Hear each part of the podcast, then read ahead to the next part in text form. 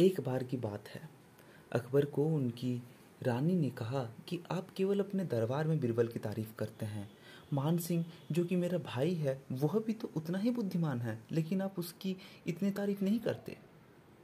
अकबर ने कहा कि मान सिंह भी होशियार है, लेकिन बीरबल सभी वाजीर में से सबसे ज़्यादा बुद्धिमान है।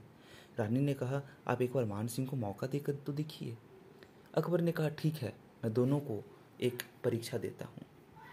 तुम देख लेना, इसमें बीरबल साबित कर देंगे कि वही सबसे बुद्धिमान वज़ीर हैं। अगले दिन बादशाह अकबर ने दोनों वज़ीर बिरबल और मान सिंह को बुलाया और कहा, आपको ईरान देश जाकर वहाँ के राजा को हमारा संदेश देना है। वह हमारे सबसे अच्छे मित्र हैं, इसीलिए हम अपने सबसे अच्छे वज़ीर को वहाँ भेज रहे हैं। दोनों अकबर का संदेश लेकर ईरान के लिए रवाना हो गए। ईरान पहुंचकर उनने वहाँ के राजा को अकबर को सं, अकबर का संदेश दिया।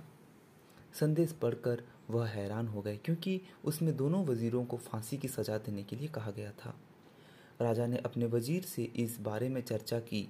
वज़ीर ने बोला शायद ये दोनों वहाँ का पर बहुत प्रसिद्ध हो इसीलिए अकबर ने इनको वहीं वहाँ फांसी नहीं दी। राजा ने भी सोचा शायद ऐसा ही हो इसलिए अकबर ने हमें संदेश भेजा है। ईरान की राजा ने बीरबल और मान सिंह को बंदी बनाकर कल सुबह फांसी देने को बोला। मान सिंह यह सुनकर बहुत दुखी हो गया और फांसी न देने के लिए गुजारिश करने लगा, लेकिन सैनिक दोनों को बंदी बनाकर जेल में ले गए। जेल में जाकर भी मान सिंह बहुत दुखी था।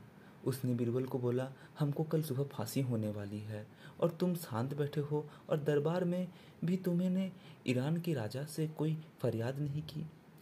बीरबल बोला, तुम शांत हो जाओ, कल हमें फांसी नहीं होगी, मैं एक तरकीब बताता हूँ। अगली सुबह सैनिक दोनों को फांसी देने के लिए लेकर गया।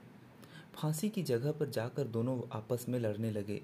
पहले मैं फांसी पर चढ़ूँगा, कहकर। राजा ने कहा, तुम दोनों पागल हो गया? तुम जल्दी मरने के लिए क्यों लड़ रहे हो? तब बीरबल ने कहा कि हमारे धर्म गुरु ने कहा था कि आज जो पहले फांसी पर चढ़ेगा, वो अगले जन्म में राजा बनेगा और जो उसके बाद फांसी पर चढ़ेगा, वो प्रधानमंत्री बनेगा।